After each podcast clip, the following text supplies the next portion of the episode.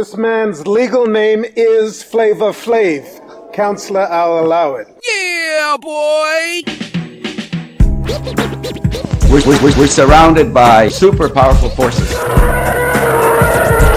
Once they get you in their jails, they can figure out ways of keeping for a long time, Caesar. The workers don't have the vote. It can only be attributable to human error. The new immigrants in many places, many of them are not citizens.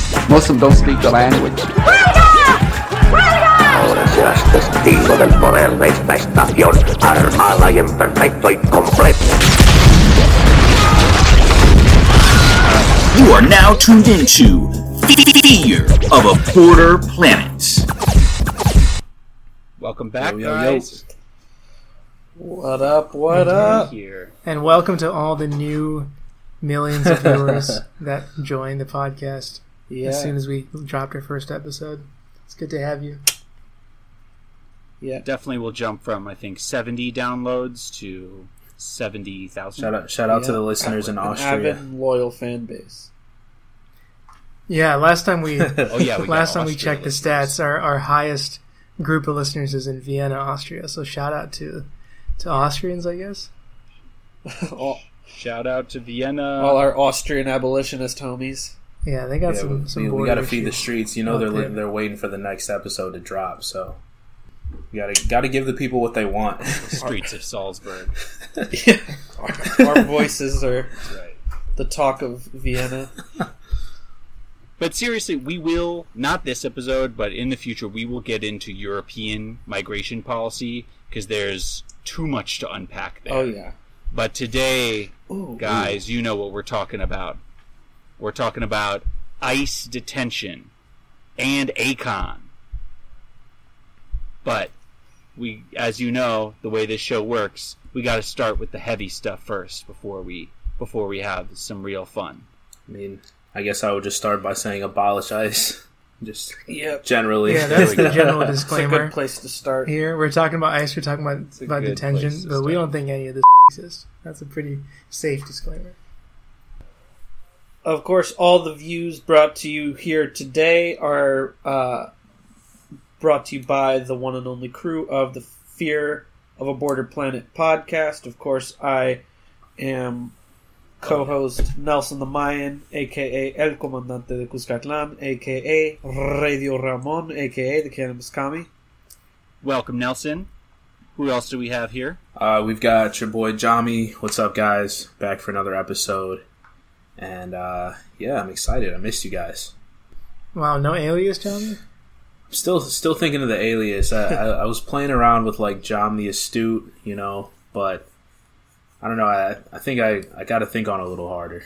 Hmm, John the astute. I like You it. got time.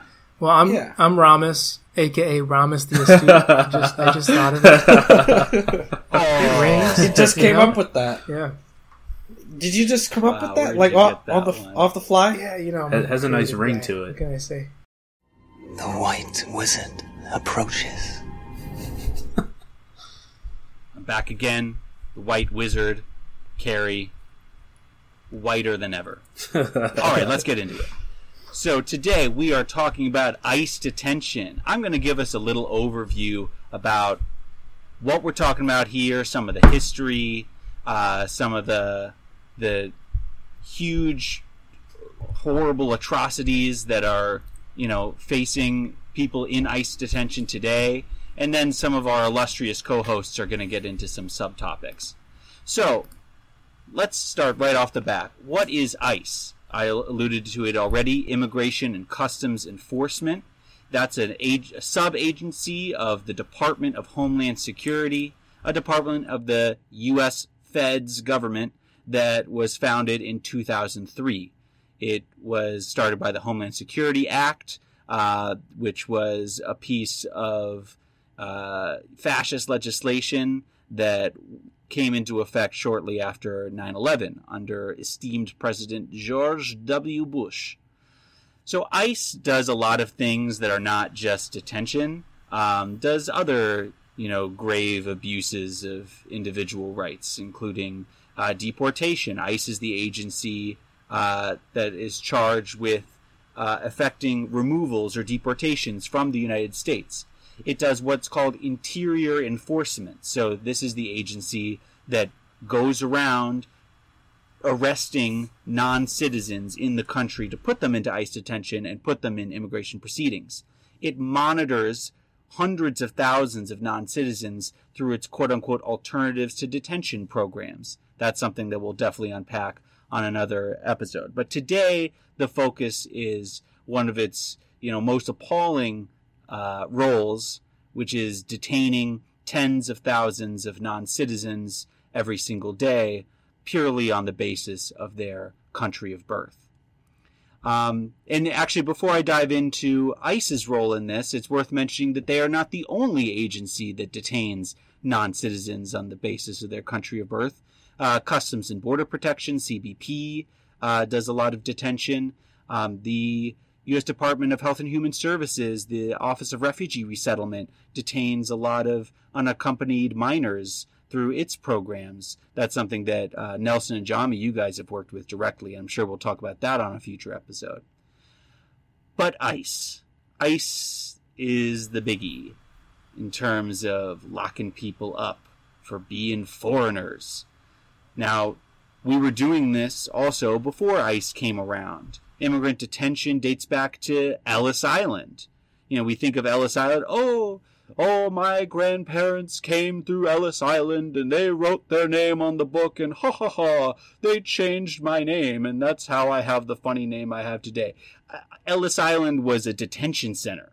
It quarantined people coming into the country. And it also wasn't the only one doing this. Angel Island on the west coast did this en masse for lots of Chinese and East Asian immigrants at the turn of the century.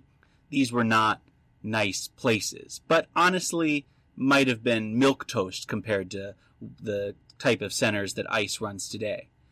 Um, you saw another uptick in immigrant detention uh, in the 80s. One of the biggest uh, f- immigration flashpoints at that time was the migration of, of Cubans, uh, especially the group known as the Marielitos, who were part of an event called the Mariel Boat Lift, where uh, Fidel Castro, president at the time, uh, released a lot of what he would consider undesirables, people in the prisons and the mental health institutions, to take boats over to the U.S. Now, these weren't the only people coming to the U.S. and specifically to Florida as part of this mass migration, but uh, Castro, as a way of kind of sabotaging the U.S., played this game and and intentionally included a lot of these, again, quote unquote, undesirables uh, in this boat lift, as they say. The, Tony Montana. The detention. Tony Montana. You see this depicted in Scarface, the the very beginning of Scarface. Uh, Al Pacino, the least convincing Cuban you've ever seen, uh, is coming through an immigrant detention center. You ever been in jail, Tony? Me? Jail? No way. No. Been in a mental hospital? Oh, yeah. And the boat coming over. And there's scholars who even trace the the rise of modern immigrant detention to the treatment of Marielitos, the, the criminalization of immigrants to the treatment of this group because they were suddenly viewed as as all suspect in terms of their uh, their history and their their mental stability, etc. And then you really saw this type of criminalization mentality expanded under the most effective conservative president of the past 40 years, Bill Clinton. Uh, he passed laws in 1996 that really expanded the use of detention, expanded which categories of immigrants would be subject to Im- to sorry to mandatory detention, and then I alluded to before the Homeland Security Act uh, under Bush really expanded this uh, this infrastructure, and of course Obama was no stranger to this either. He saw the largest expansion of immigrant detention and removals that we've seen that that basically handed the keys to this fascist empire to Trump. Trump couldn't have done what he did without the expansion that Obama oversaw. Yeah, I was just going to chime in and just kind of clearly draw the the attention to the fact that it seems like when it comes to detention, uh, detaining immigrants, like it doesn't really differ amongst amongst different parties. You know, it's just I think we touched on a little bit last last episode as well. Yeah, I think it's going to be a common theme of how pathetically similar these parties are. Some of the perverse ways that ICE detention operates, there is family detention. Uh, families, many families are released, uh, asylum seeking families who seek asylum at the border. Well, maybe not anymore. But some, rather arbitrarily, are detained as family units either on the border in uh, detention centers like in Dilley, Texas, or there's the Berks Detention Center in western Pennsylvania. These are centers designed specifically to detain children and parents together, which, while marginally better than child separation, detaining children is like provenly detrimental to childhood development and is an atrocity. There's private detention centers. So ICE runs a huge network of privately run detention centers that it contracts with from companies like CoreCivic and the GEO Group. Companies who have shareholders who get paid the, le- the less food that immigrants eat. Those checks get cashed when they exploit detained migrants for janitorial services for a dollar a day. This is the perverse incentives that private immigrant detention creates. There's also a lot of uh, ICE detention that just takes place through, they call them intergovernmental service agreements, IGSAs, uh, which is just ICE contracting with a local government agency like a county sheriff to detain immigrants on ICE's behalf. Uh, and us here in Michigan, this is the only form of ICE detention we see in the state of Michigan. Uh, is these IGSAs with the Calhoun, Monroe, St. Clair, and Chippewa County jails. We've seen modest, modest rollbacks of ICE detention under Biden, but I should probably bite my tongue because even just in the past week, we see him going the other way. We're really starting this pod at a time when the differences between Biden and his predecessor seem less and less significant. Let's be clear on what ICE custody is it's incarceration in often terrible conditions, often permitting uh, almost slave labor, often with neglectful health care, horrible food, uh, and by definition, this is the point I want to hammer, hammer home everyone in ICE de- detention is there only because they are not a citizen of the U.S. Some people say, oh, but what about the people who committed crimes? Guess what? We have a whole detention system for people who commit crimes. It's called jails and prisons. And non citizens go to those places, but a lot of them end up in ICE afterward. And there's a lot of people in ICE detention who've not committed any sort of crime whatsoever or even been charged. That's my spiel. Jomi, let me hand it off to you to bring us some some fat numbers on this. Yeah, issue. Um, I mean, super informative stuff. It's um, it, it's pretty crazy to see. You know, uh, if you guys would believe this, in 2019, there's uh, there was some data about the growth in ICE detentions. Uh, fueled primarily by immigrants with no criminal convictions. Um, so to your point about you know we we already have a, a system in place for those that have committed crimes uh, called jails and prisons, and I mean though that comes with its own set of complications and and uh, in, injustices as it is, oh, but yeah. exactly they're its own humanities. Um, but as far as ICE detentions, there's been significant growth, um, and it's that growth is fueled primarily by individuals with no convictions. Um, so as of 2019, um, ICE held about 50,000 people in detention. Of that 50,000, 64% had no criminal history. Numbers have got, gotten better under Biden in two, in 2021 we have seen a downward trend in immigrants being detained by ICE. Um, new book-ins by ICE dropped by 62% even in the first month of Biden's presidency. Um, however, there still presents issues with CBP arrests and handing handing individuals over to ICE. But nonetheless, at the in the end at the end of February 2021, ICE reported a record low of I don't want to say only, but a record low of 13,529 uh, immigrants in ICE detention. So, um, as of 2021, the numbers of book-ins and numbers of ICE detainees has got has gone down. But as we continue to see policies being implemented uh, by either party administration, still putting a significant amount of immigrants' freedoms and their live livelihood at stake. Something to take, I guess, with a grain of salt is the fact that there's been tons of sloppy data. Um, there's been studies uh, by the University of well, Syracuse University and the uh, Transactional Records Access Clearinghouse that has documented very terrible record keeping and uh, data releasing uh, by ICE. Um, so, for context, there, Department of Homeland of Homeland Security is required by law, specifically the uh, Appropriations Act of 2020, to regularly release data to the public about various ICE related activities. Um, one of those activities being uh, the amount, the number of immigrants detained by ICE.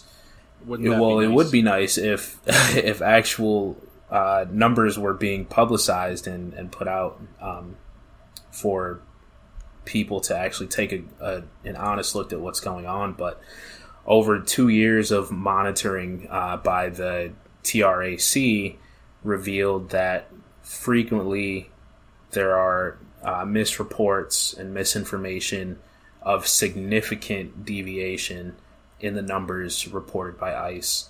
Oftentimes, figures being off by tens of thousands of people, and a lot of the time, the data is so arbitrary and unusable that it essentially that either nothing's being reported or the data is so uh, so arbitrary that it's kind of undeci- undecipherable to determine just how many people are being detained.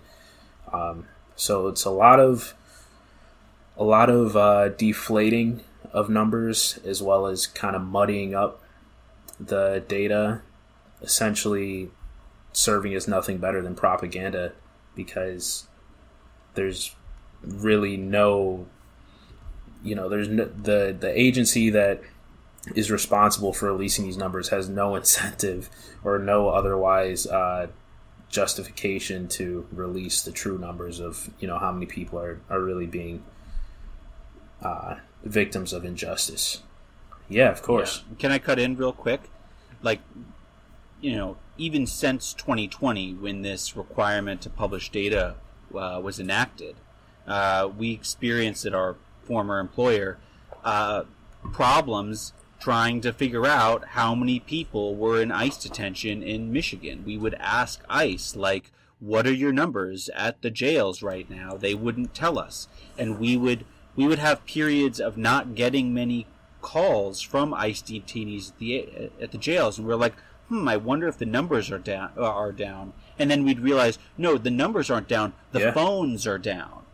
They there are just as many people in there, but their phone access was being restricted, or the phone lines weren't working. So it was just really difficult for us to to get transparent information about who is being detained, what for, etc. Very true. Um, it's interesting the ways that like the system you know there's very obvious kind of blatant ways in which it oppresses and you know separates people and incarcerates them um, from their communities and from their families and et cetera et cetera you know that we see just on the face of it but the lack of transparency is itself often one of ICE's most effective tools at really um, maintaining its kind of detention apparatus, right? Because we don't know Mhm. what's going on. They can't and they very purposefully make it difficult to get any kind of sense of scale of how many people they're detaining and um, in what conditions and what exactly is going on inside these facilities and it's all very you know intentional just in the way that they obscure that data and they make sure it's suppressed and make sure that the people inside don't have access to anybody outside and vice versa so that um, the lack of information becomes a weapon in Yeah, that's itself. that's a great point because something that I thought about when kind of uh, looking into these various statistics was just the uh, distrust that that I might have for that I have for the system, and this might be a maybe getting along the lines of like conspiracy theories, but the the whole like okay, we're to require uh, DHS and ICE to release these numbers, but it's like that seems uh, that seems performative because it's like okay, like let's make it look like we're we're cracking down or we're pushing the you know we're moving the needle on this problem, but behind the scenes, let's uh, be bystanders in in the fact that oh like inaccurate information is coming is coming out or uh, information's not being put out for a certain amount of time with you know with no uh, with no consequence and uh, and the phone lines are down so people can't get in contact. So it's like it, it just gives me a mistrust of the system you know let's let's make it let's make it look like this issue is something that we're pushing forward um, when in reality through back channels we're able to completely halt the process and just essentially maintain the status quo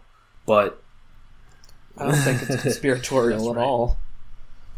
No. Like the they know what's going on. Like we can talk about it. We're not even in the government like running any of these agencies, but we still have a lot of information, not as Mhm. much as we should, but we still have a fair amount of information about what actually goes on inside these places. So if we know, they know, and, they, know, more they than know we more, do. yeah. Whatever level of accountability they implement is ultimately going to be, you know, cover for continuing business as usual. And uh, before I hand it off, I I did want to leave with like one more one more fact, uh, statistic. So currently there are uh, roughly 48 ICE detention centers across the United States. Um, do you guys want to take a guess at which states have the most? That's a good question. I'm not sure. I would. Texas is like, in like my instinctual guess. Me too, but I feel like there's so Mm. much CBP presence in Texas. I don't know how much of it is ICE. But yeah. I want to say Louisiana. Ramis, I you wanna saying guess that. Louisiana? ooh, Okay. Louisiana. Those, those are Yeah, I know they they. All right, you guess Louisiana. I know they stage a lot of like removals to far flung countries from Louisiana. So a lot of people get shipped, like even from Michigan to Louisiana before their Mhm. removal. And that's a good guess. I'm gonna throw, Okay. throw Florida. out Uh, there. so I'll stick so with Nelson, Texas. you're right. Texas has the most. Uh, currently, there are there are eleven. I don't know if I should be happy about that. Current, currently, there's don't live there. eleven uh, ICE detention centers in Texas. Um, the second most is California with six. Um, and then Ah. Ramis, you were on the you were on the ball as well. Louisiana was the third most with five. I'm not happy about that, but I'll take. how I'll owned it. are the libs? Right, California holds the number two spot. Uh, Take that, Gavin Oh, man. Newsom. So yeah, those those are the stats. Those are the ICE stats. Now, Ramis, are you going to take us through some of the disgusting case law, SCOTUS decisions about the institution of ICE detention? I could, if I could even understand them myself. This whole system is so complicated. Hmm. So instead of putting on my, you know, my tweed jacket and giving you a little law school talk, um, I'm going to try to boil it down to the to the essentials and tell you two, let's say two foundational things. One, as far as legal background goes, there's supposed to be this distinction somewhere between civil detention and criminal detention. I think, as a, a couple of us mentioned earlier, even in this episode, you know, it's really a distinction without a difference. Where immigration, if you're if you're detained for immigration reasons, you're supposedly in civil detention. If you're detained, let's say you're convicted of a of a crime, and uh, that crime comes with a prison sentence, you're in criminal detention. That's again a distinction without a difference. Legally speaking, and kind of philosophically speaking, the idea of civil immigration detention, according to the government, again, according to the government, is it's kind of this administrative limbo where we know you, we know we have to deport you, and so we're gonna hold you in our grasp until we can deport you, so you don't run away, so you don't disappear. We're gonna put you where we know you are until we can put you on a plane out of the country. Second thing you need to know is that Congress has this thing, thanks to this pesky thing called the Constitution. Congress has this thing called plenary power over immigration. Whatever, essentially, whatever Congress says goes as far as creating our system of immigration. So, whatever immigration laws we have now, as far as who gets in, how they get in, how long it takes to get in, how we kick them out, Congress has made those laws, and over time they've constantly updated and replaced those laws, especially over the last 70, 80 years. As you may have heard in the news over the last decade, haven't made much traction on updating those laws, um, despite several efforts. Um, but the bottom line is Congre- Congress has the ball when it comes to creating our immigration laws.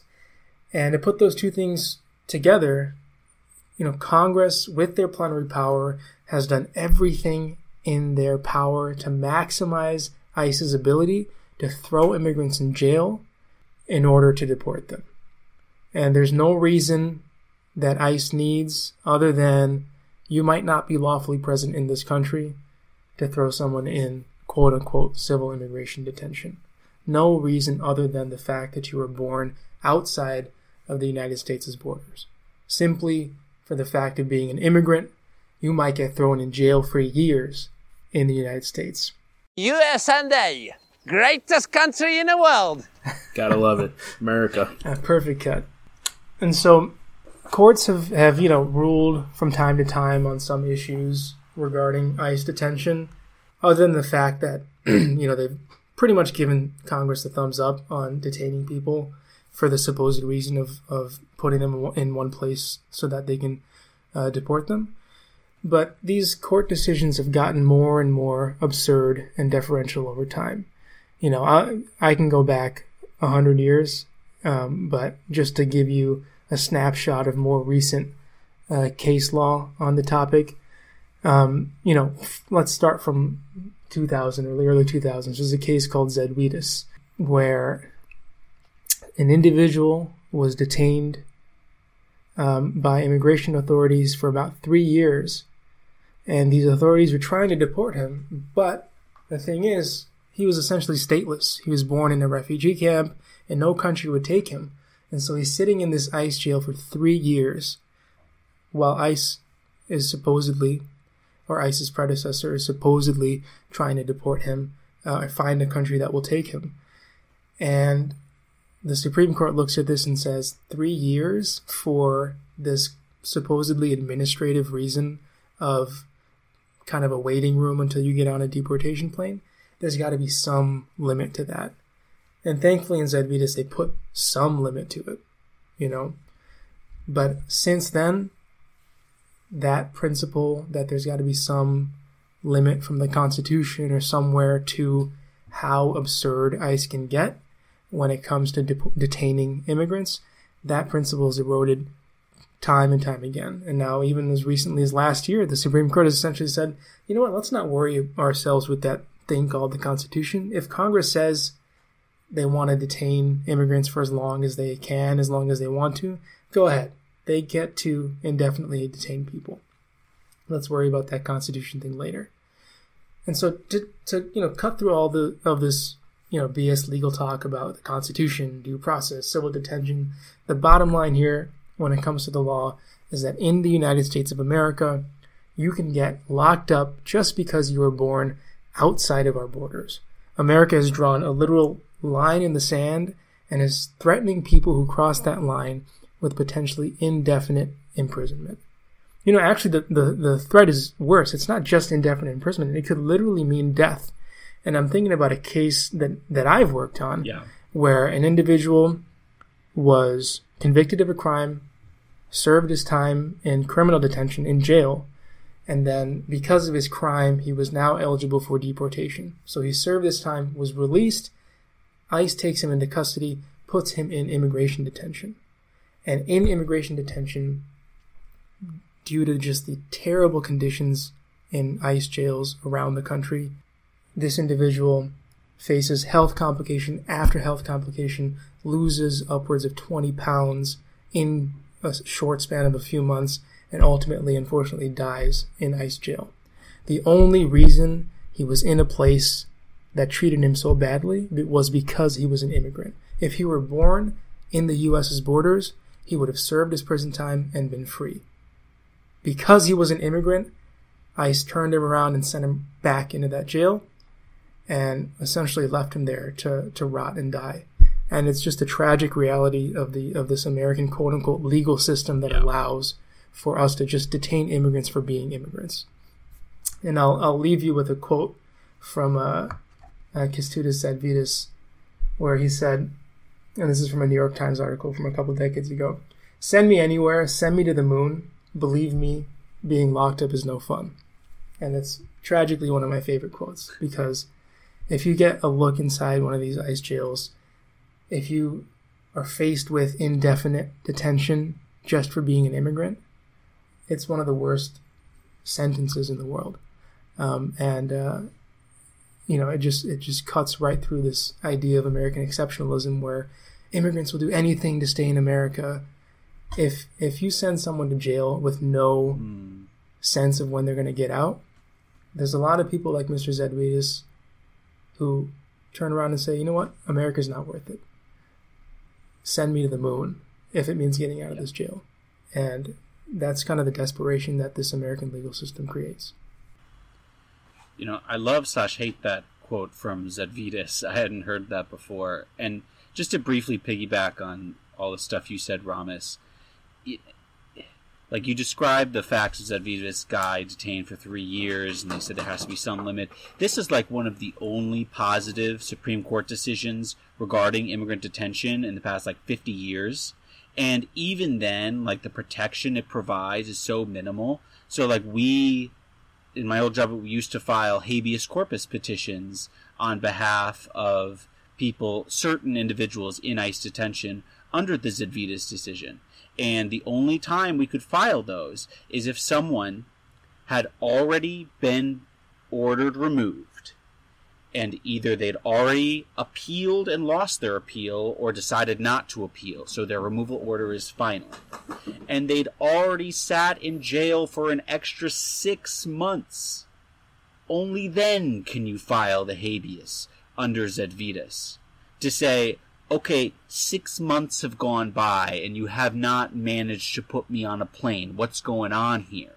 And then when you file this thing, which like it's not even easy to find a lawyer to file one of these for you very difficult to file on your own then you're stuck in this could be months long court process and the sad truth is and i saw this multiple times that filing the habeas just puts the fire under ice's ass to actually deport the person sometimes we were filing habeases just to get ICE to get the person out of the country, not even to get them out of detention. Yeah.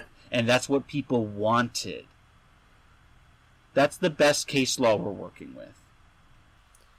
Biden has continued to hold very Trumpy policies when it comes to um, immigration, continuing to uphold and defend many of the practices um, which constituted uh, human rights violations of the highest caliber. Um, basically, either protecting those defending them in court or bringing them back. Case in point, recent word is that um, Biden is planning to reinstate family detention for immigrants.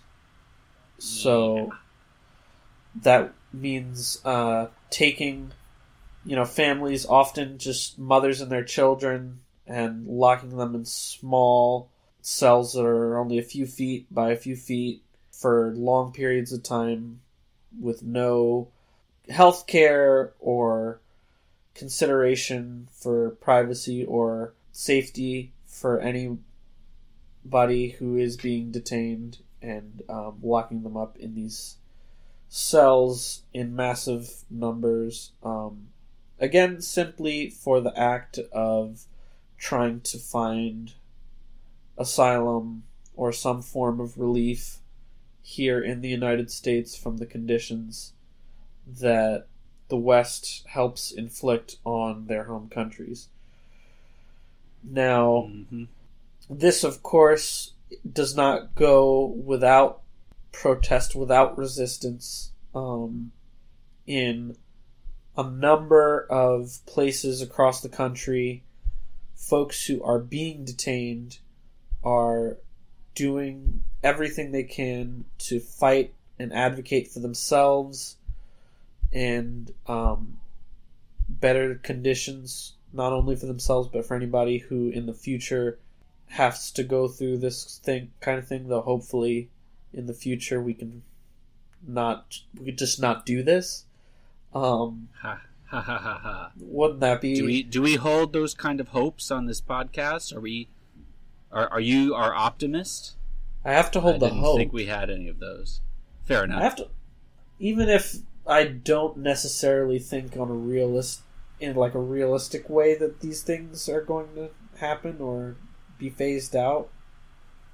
If there's no possibility and there's no hope for it, then it would be one of those things where it's like, why are we even doing this? So, I you, you can have your not- hope. I'll just have my fear. of a border planet. Uh, but no, so people continue to resist, right, in a number of ways. Right now, at the Mesa Verde ICE Processing Center in Bakersfield and uh, the Golden State Annex in McFarland, which uh, I believe are both, yeah, they're both facilities in California. 77 incarcerated individuals are uh, currently on a hunger strike uh, as a part of a many months long labor strike protesting the dollar a day pay um, for folks working inside the facilities. And um, this has been making some big headlines. It's, con- I believe it's continuing to go on again um, given the level of transparency ICE is operating on and the level of access that media and um, organizers in solidarity with the detainees uh, information is limited.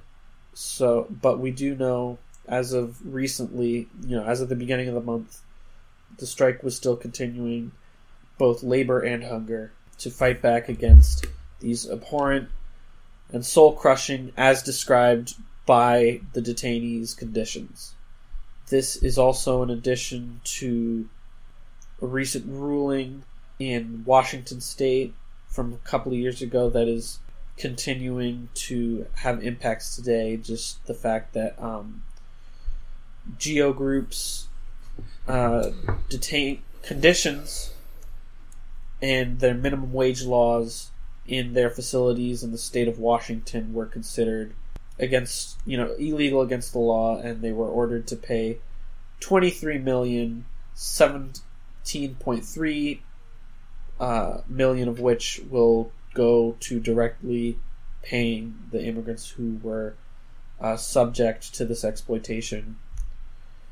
And um, you know so people fighting both inside the facilities in the courts um, folks who continue to advocate towards our you know Congress people to pressure the Biden administration to not do stuff like bringing back family detention and instead to go in the opposite direction and start shutting down these private facilities that make money and probably the most maybe not it's hard to say It's, it's Which- one of the most sickening, perverse. yeah one of the most evil ways to make money that i can think of like I, it's hard i'm hard pressed to find other Yeah. meth- there i don't want to say anything is more or less because playing oppression olympics never does anybody any good but i think it's probably one of the most horrendous ways of making money that i could probably think of to run private immigrant detention facilities It's f***ed up. um, Yeah, it's right up there with like fire hosing dolphins with raw crude oil. right Maybe maybe worse though, because like I guess dolphins are okay sentient, but like humans are very sentient. other f- methods that people have resisted are you know um, there was i know it was a really big story during the trump years where there was a facility in georgia that the um, of the women's facility had a gynecologist who was uh, medically abusing and forcibly sterilizing women who would go to his What clinic the f- um, and yeah, yeah, he was. You know, people would go in for gynecological procedures and um, end up um, medically sterilized um, without their consent or sometimes even their knowledge. And um, women have continued. This is over forty women who have con- now come out. You know, as time goes on, more and more women, unfortunately, you know, fortunately, they're able to come out with their stories. Unfortunately, in the fact that these this happened at all in the first place. Um, but this this sick by the name of Mahendra Amin, who sounds like he's also might be an immigrant, so that's just like It's like, what the fuck are we doing here? A lot to unpack there. know, yeah, the ways in which they use us against each other, I'll say, especially insidious. We're choosing to focus on, you know, the horrors of ICE detention in this episode, but I do also like to highlight the ways in which people are fighting back, uh, because hmm you know, despite fear of a border planet kind of dominating much of the perspective of the podcast, I know, like, I think fear has to work in tandem with hope if we're going to have any chance at changing Word. any of this. So That's um, very nice, Nelson. I like, yeah, you know, I'm I'm the young guy, so I'm the I'm the rosy cheeked uh, young dude who still has hope before it's snuffed out of me like the rest of you old guys. Well, I appreciate all you guys shedding light on this. I'll tell you one of my, you know, big takeaways from this conversation highlighting different parts of ICE detention is like is this really so different from Guantanamo Bay? Or is this really so different from Japanese internment? Like should we really consider these in different categories or is this just is this all the same atrocity just presenting itself in slightly different ways. I food for thought. totally It's always the same old song. It's just the different ways that they sing right. it. I I totally agree, and I think you know, for me, all forms of imprisonment is essentially exile. And, and you see it much more clearly with something like Guantanamo, which is offshore, something like uh, Japanese internment, where you move a whole class of people to a different location. But you send someone to prison, you exile them from society. You send someone to ICE detention, you exile them from society, from their families, from their friends, from their neighbors. Um, it's the you know the government equivalent of of sweeping something under the rug, where instead of lifting a rug, you're opening a prison gate. You're not really addressing the actual issues. Uh, what you're doing is a convenient uh, shooing away of what you perceive to be the problem, uh, and actually making it harder for for what you think is a problem, with, which is actually a human being. Uh, to to live life in society as we as you know human beings. That's what that's what I was going to add on there, Ramis. Is the fact that like it's not even just uh, it's not even just sweeping a problem under the rug. It's quite literally setting a person up for absolute failure on the off chance that they are even able to assimilate and and be welcomed into the United States. But now this person has a label on them because they've been detained for X amount of months or years, and you set up a, Mm-hmm. a system within the United States that not only stigmatizes that person, but also there's also barriers for that person to advance and and to live a flourishing lifestyle. No doubt.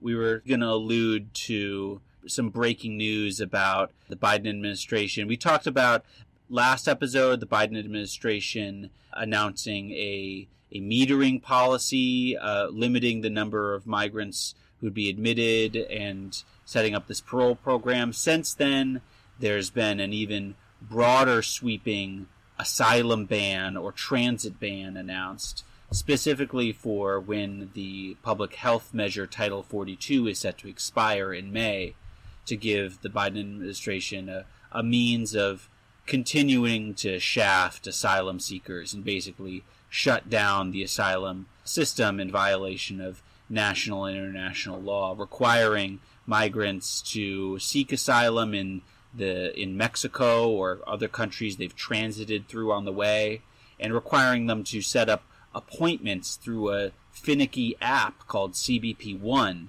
in order to have the, the right to seek asylum. So just a another perverse policy right out of the Trump playbook. Let me just play a little clip that summarizes how we feel about this. Do not come. Do not come. The United States will continue to enforce our laws and secure our border. I will build a wall and Mexico is going to pay for it and they'll be happy to pay for it because Mexico is making so much money from the United States that that's going to be peanuts. What's the difference between me What's the difference between Biden and Trump when it comes to this stuff? I fail to see it clearly. Yeah, it's all very Orwellian. I like I remember that phrase you spoke earlier, like um, interior enforcement is what ICE is in charge of, right? Mhm. Like that's such a sanitized, like polite, nice way of like saying guys whose job it is to burst into your home and drag you out of it and throw you in a detention center. God. It- It's interior. It's not fascism. It's interior enforcement. Right, right. It's all about the label and, and how you uh, the semantics that you put with it to kind of soften the blow of what it of what it really is. Mm-hmm. It's not being disappeared by the xenophobe goon squad. It's interior enforcement. All right, should we have our musical interlude? Let's do it. They won't let me out, no. They won't let me out. Cause visitation no longer comes by. Seems like they forgot about me. Commissary is getting empty.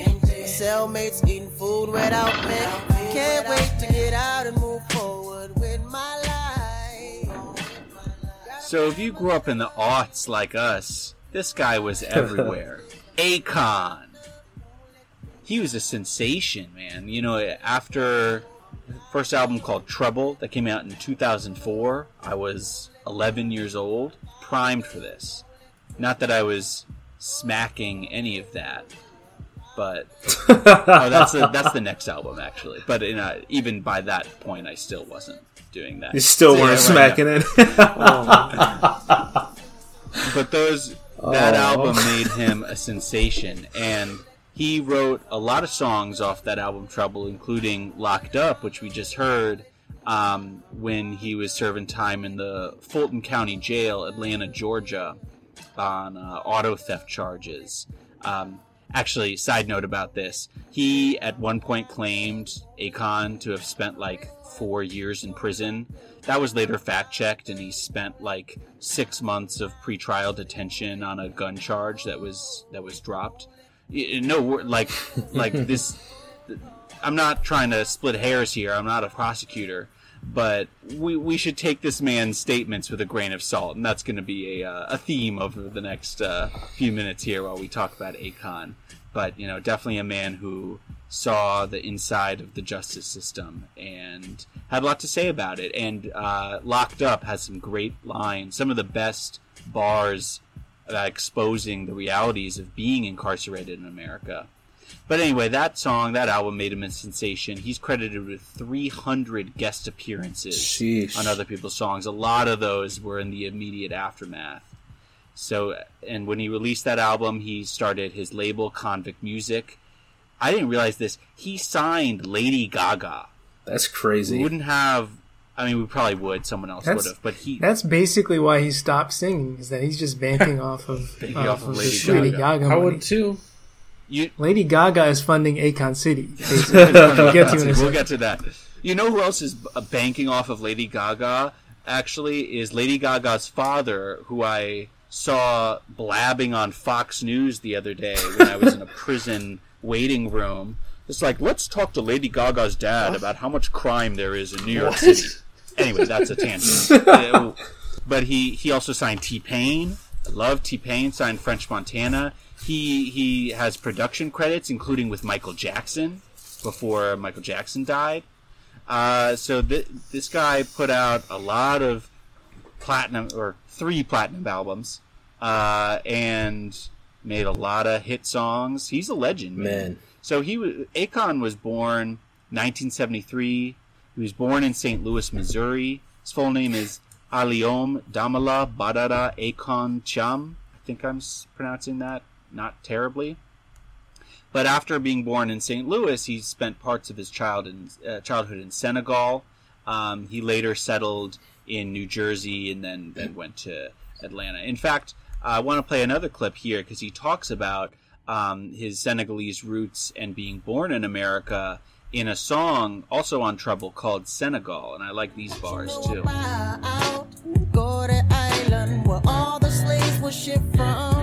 You know about being born in America to avoid immigration? From the.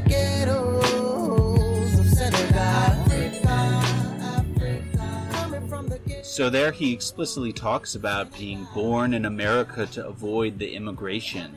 So I don't know his, uh, you know, I'm not here to speculate on, you know, his parents' status or anything like that. But uh, just brief sidebar, uh, we do have birthright citizenship in America. Anyone who's born on U.S. territory is a U.S. citizen. That is not the case in all countries, including in developed countries like Europe, where you can still have people born in those countries who aren't citizens of those countries. Thankfully, that's enshrined in the U.S. Constitution. Still, we see uh, demonization of what's sometimes labeled as you know, anchor babies or birth tourism uh, here in the states, and uh, that's just hogwash in my opinion. but maybe a topic for another. I can another I can day. say that uh, at least in the Nigerian community, around the time that uh, that my parents were born, uh, both my parents were born in the early 1970s. It was a thing to like for uh, for Nigerians, you know, if they could make it to come have their child here, and then uh, this was the case for both my parents. They were both born in the states, but then raised and did like a lot of their primary and secondary school in Nigeria, only to later come back to the states um, around 17, 18, 19 years old and and begin living here. So that was that was a uh, very common thing, and at least in like the 70s, maybe before and probably after as well. Um, and just to disavow anyone you know who's still out there cursing anchor babies, uh, under immigration law, uh, to be a, ch- a U.S. citizen child and sponsor your parent for immigration purposes, you have to be 21 years old. and fulfill other requirements. So it's not like these babies are out here filing papers for their parents. That's not how this works. Oh, the other brief sidebar. In those bars, he references something called Gorée Island. I had to look this up. I can't believe I didn't know this. This is an island off the coast of Senegal that houses something called the House of Slaves. This was a, a, a building where a huge number of slaves from the transatlantic slave trade came through be- right before they were shipped overseas. And there's this door, this scary looking door that the slaves would walk through, and it's just the ocean on the other side. It's creepy, but it's like a UNESCO World Heritage Site, and Nelson Mandela went there, Obama went there. Anyway, Gorée Island, Senegal. Akon, his mother was a professional dancer. His father was a jazz drummer uh, known as Mor Thiam. Akon, in addition to his music, has been involved in a number of legal and illegal business ventures. Uh, he, in his early days, apparently was uh, kingpin of a, a, car theft ring. Uh, at one point, he owned a or was investor in a diamond mine in South Africa. It seems like he was invested in the diamond mine for like many years and used to deny that blood diamonds were a thing. So that's that's cute, Akon. But uh, recently has claimed he's no longer invested in uh, in the diamond mine. But he has a couple labels: Konvict Muzik, Con Live Distribution. He has a uh, cryptocurrency called Akoin. That's clever. And he's tempted a few philanthropic ventures. A group called Konfidence. Anytime I say the phoneme con, that's K O N to you. Uh, that Konfidence is a, apparently a youth empowerment group. There was Akon Lighting Africa. And I think most of these are just like kind of flashes in the pans. He's kind of a serial philanthropreneur, if you will. And then Akon City, which we'll hear more about later. But uh, this all begs the question of who has provided more direct investment in Africa? Is it USAID or is it the proceeds from Smack That? or is it Lady Gaga? Jomi, why don't you take us through some of his greatest hits, greatest bars? Yeah, no doubt. Um, first, I, I definitely want to say, like, I was really looking forward to this episode. Uh, as you guys know, I was thinking that the episode was that we were recording yesterday because I was just excited to to get to Akon. Um, Akon is really a legend in the in the rap and hip hop game. My intro to Akon was uh, probably in like 2004, 2005. I think I was about nine or ten. Um, and my dad, my dad was a is a also a big like my dad's a big you know music fan in general. Listens to a lot of reggae, hip hop, um, 80s music, so on and so forth. But do we need him on the pod? I, hey, I, I think he would love to to be a guest, make a guest appearance from time to time. But uh, he he would drive around, like I would drive around with him in in his jeep, you know, taking me either to basketball practice or uh, you know Eastern Market on the weekends, and um, I do remember like in this two, 2004 2005 era driving around with my dad, and he'd be bumping, um, he'd be bumping a lot of Akon. The the one album in, in particular, the the Konvicted album, Konvicted album, he would he would really bump that one.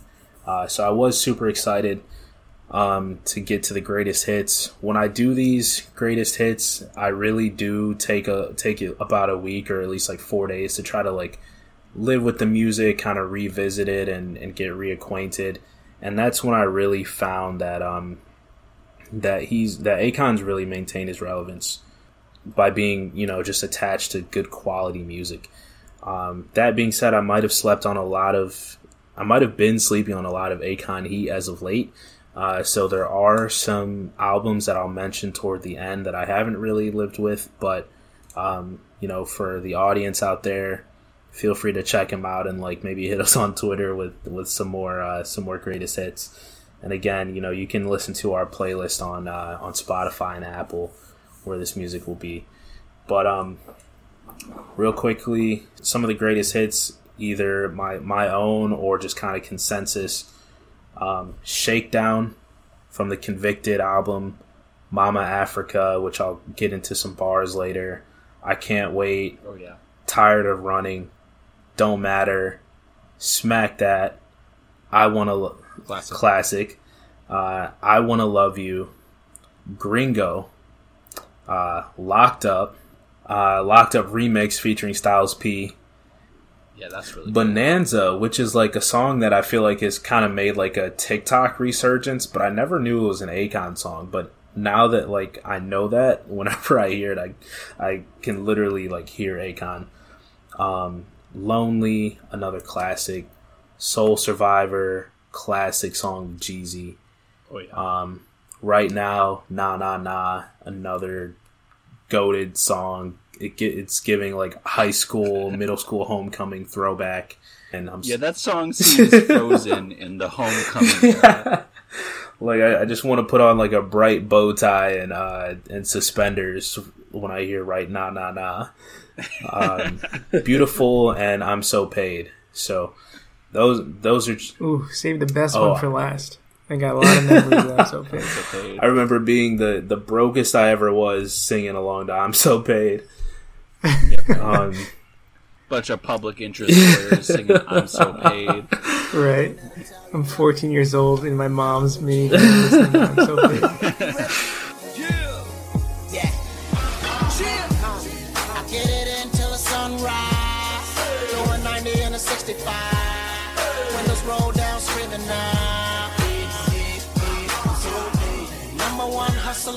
Uh, so as mentioned, there might be some stuff I'm sleeping on here, but uh, there there are some Akon projects that I only got a chance to briefly check out. Um, so I want you guys at home to let me know like if there's any heat over here. But one album was the Concrete Jungle album, where it kind of sounds like Akon is um, rapping slash crooning over other artists' beats, kind of mixtape style, like Lil Wayne mixtape style in like 03. Uh, so that that one I want to get back to. Um, El Negreeto. El Negreeto? uh, Akon playing with some reggaeton and and uh, it's all it seems to all be in Spanish, which is super yeah, the whole fire. thing is Spanish. That's super tough. I love that. And then uh, TT Freak, which is uh, more of like an Afrobeats uh, vibe. So um, haven't got a chance to check out those albums in completion, but definitely want to hear if there's some some heat on there. I like El Negreeto. I mean, it's like you have to take it for what it is, which is Akon singing a reggaeton Right. album. But So for today's greatest bars, I'm pulling from the song Mama Africa from Akon. Uh, and I'll just go ahead and, and read off a little bit of these bars. Uh, sorry, a little bit of these bars in which Akon starts with uh, an acronym for the word Africa and then uh, and then a little uh, little like four or six bars. Um, yeah, let's hear it. so he goes, A is for all the love and the life took away. F, don't forget we were bought and trade. R, ripped from the land and shipped away. I is the inspiration we use to survive. C, have to see it with your own cries. A, no play, add it up and arrive. Still you don't know. The land is so gold and green. The place is so fresh and clean. And every day I water my garden. Tell if you feel it deep in your heart. In. The space is so cool and nice. Visit once and guaranteed to visit twice. And if you just believe in the Most High, I know you'll be alright. To me, these bars are, are pretty dope because similar to uh, the last episode where we talked about just uh, the betrayal of black people in the media, I think this can be said even for the portrayal of Africa and Africans in the media, oftentimes being shown as poor, run down, hungry, dirty, when really the continent of Africa is vast and full of resources, beautiful people, culture, thriving cities. It's it's a huge continent. You know, like the United States can very easily fit inside the vastness of Africa. So, you know, it, it's nice to see Akon kind of highlight the beauty of Africa, and which doesn't get highlighted on on television when you see, you know, for just a dollar a day you can foster one of these one of these hungry children. Like that's not all Africa is. Oh God, you know, that's uh, that's not it's not the complete picture of Africa at all. So I, I, I rock with Akon for drawing for drawing that attention. But you know, with every good comes a little bit of controversy. So I'll, I'll toss it over to Ramis uh, for this portion. Okay. So, like any good real estate developer, Akon has made a lot of promises that he has not lived up to yet. I'll give him, for, for Nelson's sake, I'll give him some hope. There's hope for Akon, yeah. So let's talk about Akon City. Oh yeah. So somehow, for some reason, the Senegalese president gifted 2,000 acres of land on the coast of Senegal to Akon. And Akon says, I'm going to raise $6 billion to build a futuristic city.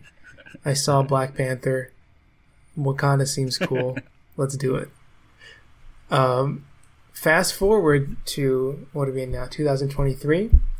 I think there are a couple goats walking around on that land um, from from the latest uh, look into it in um, December of 2022. Um, but uh, he's blown well past his phase one deadline to build this futuristic city that's built on solar that uses Akoin for its currency, even though the like regional bank deemed its use illegal. Um, and uh, and a former businessman is a business partner of his is suing him for a few million dollars for money that he allegedly used um, towards Akon City. I don't know what's going on. I think Akon most recently recently said 2026 phase 1, I promise. And then at the same time, he's apparently also promised an Akon City in Uganda. Um, and so I don't know what to say about this other than hope for Nelson's sake that uh, we will add Akon City to the list of Africa's beauties so that Akon can sing about it in the next song. Right, Ramis, you're not rooting against Akon City. It's just It's well, it's hard to root against Akon. but it's easy to lose hope in him. I mean, Wakanda's cool. Easy. We want Akon City right now, nah, nah. that was terrible. I liked it. There's just such a long, sad history of people making promises about, you know, development in Africa and the disappointment that comes when those promises are unfulfilled. Obviously, Akon is not white, but he's engaging in a certain white savior mentality here mm. of, oh, since he's so paid as this rapper R&B star, he can throw some money around and create Wakanda. It's like what you were saying, Jomi, about, you know, TV ads, you know, drink one less coffee a day and a whole village will burst into prosperity. Like the the image of Africa that we're fed is so poor and destitute that people think with just a, a tiny bit of charity they can turn it all around. I got one more controversy to talk about and this is my at the same time my favorite and least favorite Akon song. It's a song called "Sorry, Blame It on Me," just because of how absurd it is. So this is a song he released, I think, in like 07, 06, 07, after there's this uh, incident at a nightclub that he was performing at, uh, where he, I think he brought a girl on stage or something and started dancing with her, and that girl ended up being underage, like 17 or something, in, uh, in, in this nightclub. So there's this big backlash against Akon. He puts out this song, Sorry, Blame It On Me. And it starts out kind of humble, nice. He's like, you know, asking for forgiveness from his girl for leaving her in bed when he was out at work or out on the road. you know, it goes through all like sorry for all the times I neglect you and disrespect you, apologize, apologize, apologize.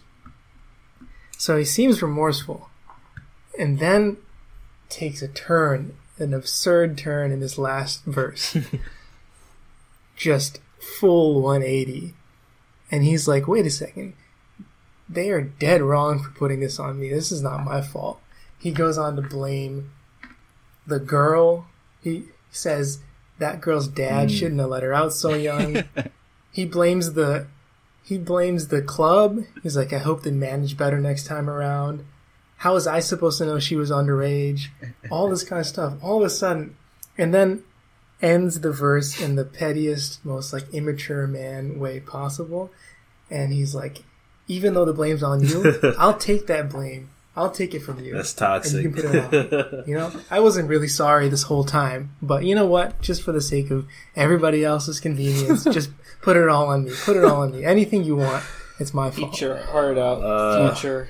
Akon is toxic king. Right. This sounds like some of the sentencing hearings I've had that have gone south. It's like I didn't do it, but sure, put the blame on me.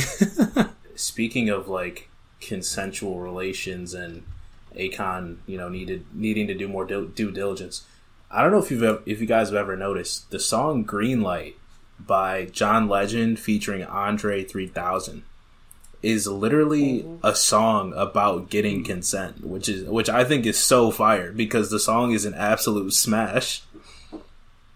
I remember that song from like my mom's workout playlist. like, there's no quicker way to make people think you don't have consent and there's issues with legal age than if you make a song about it. Like if you started adding that part into the song, people are really going to start looking at Akon. which is which is especially funny because there's definitely a small group of people that follow Akon news, and there's a much larger group of people that follow Akon's music. And so, if you drop a line in a song specifically saying, "How was I supposed to know she was underage?" you're gonna Right, lose a yeah. lot of listeners. It's a lot of people who are going to be like, "Wait, what?" And let me say, cancel culture is so rampant that Akon is still a multimillionaire putting out hit records. This is cancel culture at play, folks. it will come for you next.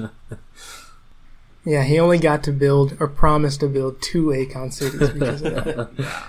And The tragedy. It would Akon City would exist now if he hadn't been canceled for these remarks. You know, like come on, cut, cut the guy a I break. I mean, that's why it isn't where it isn't further along by now. I think I'm gonna buy some Akoin after this episode.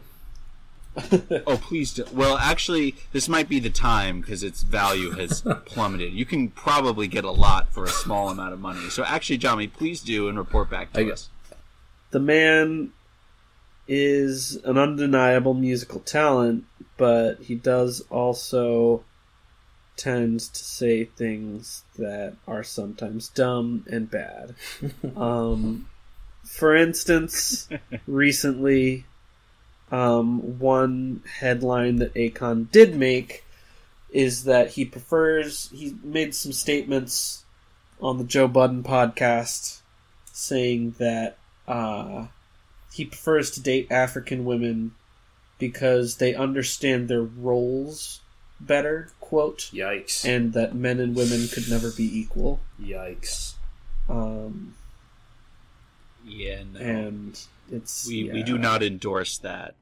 He was also talking recently about how he would like to move as many African Americans as he can back to Africa. So he's very on like a like a Marcus Garvey kind of mindset, and he was talking about how Africa could be like the strongest nation ever if they if we brought all the African Americans back, which I think was also a little bit in response to some controversy that he stirred up after claiming that African performers are better than their than African American or just American performers in general.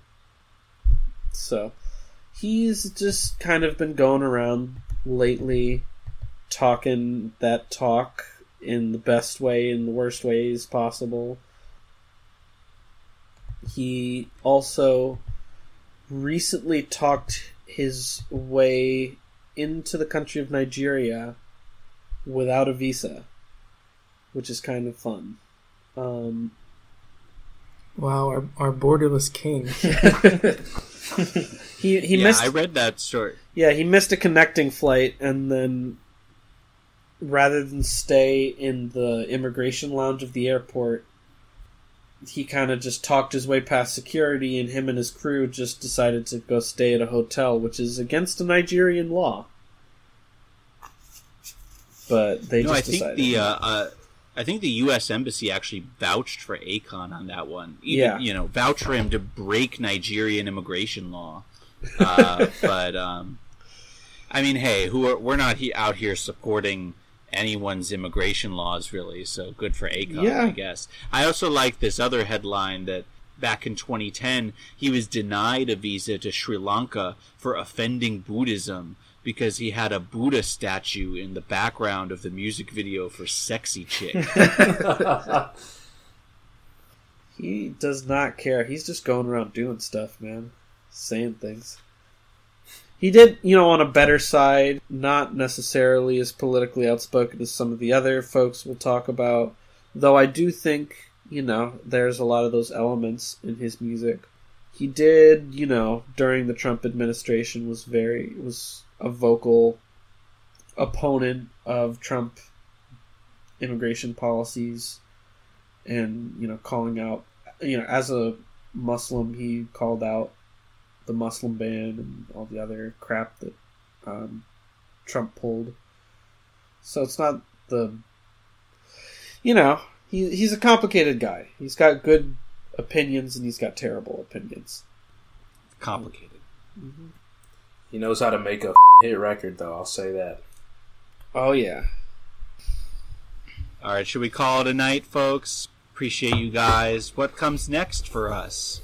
We gonna talk about um maybe USCIS and Megan Thee Stallion, Uh, or um, maybe uh, the deported dissidents and Black Star. Uh, yeah i think one of those two one, are one of these. fine We'll figure it out. You listeners, just stay tuned. teasers Yeah, for I'm leaning. I'm leaning towards that second one. Teasers. We should do. we Yeah, got to do just Nipsey soon, and that 50 episode. Oh, we'll do Fifty Cent. We'll do Nipsey. I want to talk about MIA. oh yeah We got a lot of ground to cover, All right, folks. y'all. so Be easy. Until next time. this has been nelson the mayan you guys go John the Astute. Ram the astute. The Astute Boys. The White Wizard is cunning. All right. Bye, folks.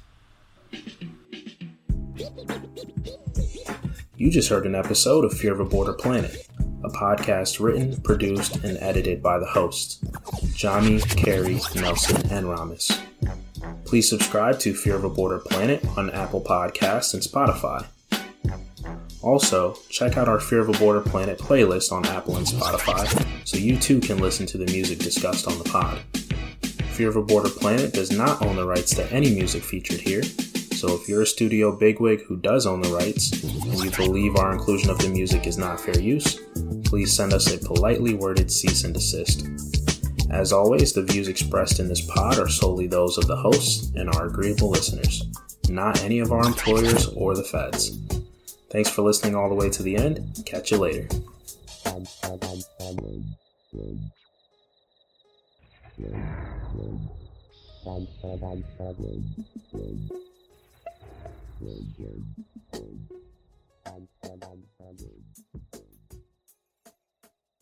We would like to take a moment to grieve the loss of our beloved colleague and friend, Eva Alvarez, who was recently killed in a car accident.